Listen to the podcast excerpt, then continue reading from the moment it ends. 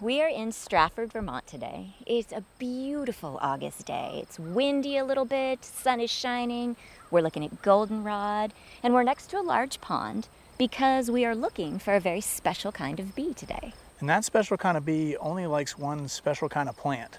Only one, that's it. It likes a plant called grass of Parnassus. And this bee is called Andrina parnassia, correct? Yeah, named after the plant. This bee is so rare it doesn't even have a common name.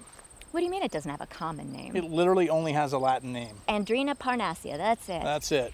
so we're only going to find this bee where we find this plant. That's right. And luckily, we have Spencer Hardy, who's already tracked down the plant for us here. Spencer Hardy is a biologist at VCE. He works predominantly with bees. We like to call him Bee Boy.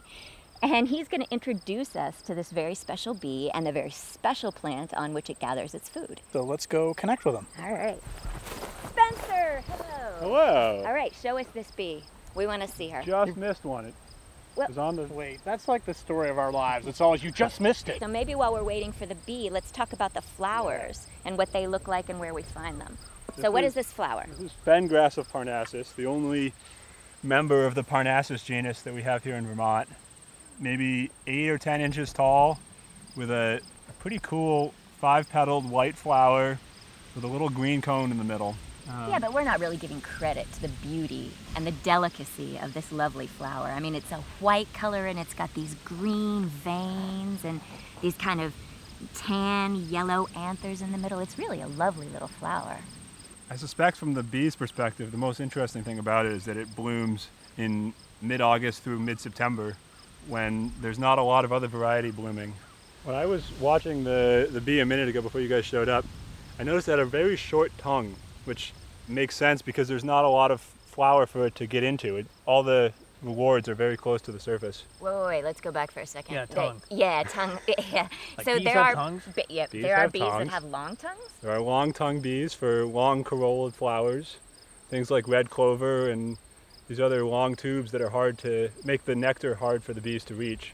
So the tongue is not like our tongue, though. It's not a flat thing that comes So, out of our mouth. Long skinny thing that folds up underneath their neck, and I think they use the end of it to suck up the pollen and then mostly the nectar, I suppose. And then the pollen they're sticking on their hind legs and carrying back to their nest. So let's go back to this little flower here. What habitat is it found in? The name gives that one away. This is the fen grass of Parnassus, which is only found in fens and areas with a lot of calcium. So places that had a lot of uh, seashells 100,000 years ago or whatever. Millions of years. Millions ago is probably, yeah. Exactly. And this species of Parnassus is mostly a northern species. And so to find the flower, you had to search out a fen, which is basically a wetland that has some peat in it and water flowing into it. So if you find that kind of habitat, you're probably going to find this flower. And if you find this flower, you're probably going to find the bee. So in this case, I cheated and I looked on iNaturalist and I found all the observations of uh, fen grass and I went to the nearest one and there was the bee. You first found this bee last year, right? Yep. And that was the first one ever found for this species in Vermont. Uh, actually, not. No, the 1960 Bees of Eastern North America lists this species with records from Vermont, I think Minnesota, and Wisconsin. And as far as I know, no one's looked for it in Vermont since then. Appears to range all the way across into Michigan, Wisconsin, and there's even a record now from North Carolina on a different species of Grassa parnassus. So I'm going to distract you now for a second. The bee just showed up on this flower right over here. Oh, there she is. That is tiny. Whoa, you're close to it. and It's not even moving. Oh, oh there she went. I Right should at- not she have just said anything. hopped to another Better flower. right to another flower. oh, Yeah, she's it's a going to bud the buds. Going back and forth between various buds, looking for Come one on, that's honey, open. find. There you go. There.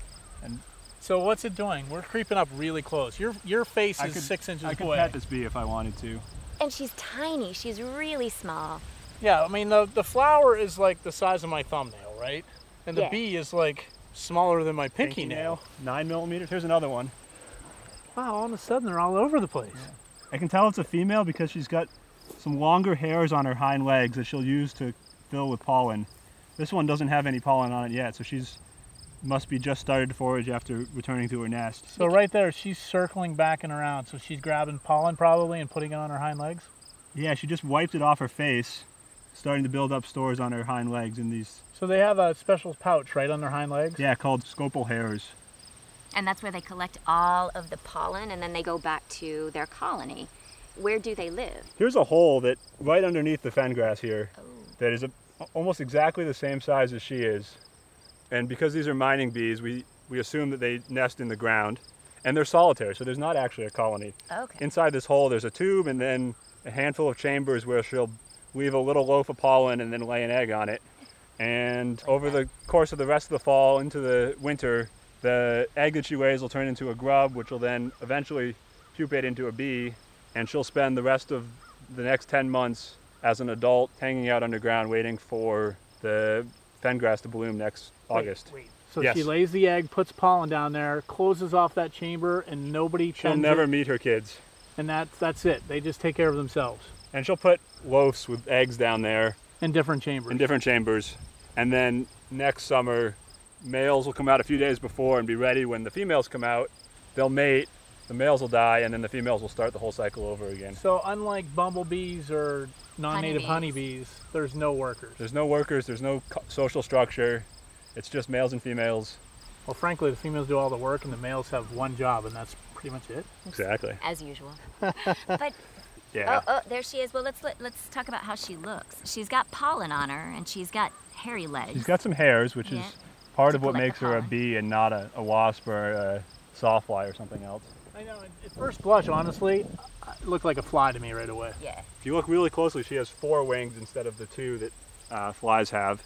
longer antenna. Within the genus Andrina, she's relatively distinct in that most of her hairs are dark, especially on her face. She's really dark. She's really dark, which I'm wondering now if that's an adaptation to absorb sunlight in the cool fall days where she's active. Oh. Well, and that's the other thing I was going to ask you. So, a lot of times we see bees, a, a lot of insects, especially in this area, they start to come out in June.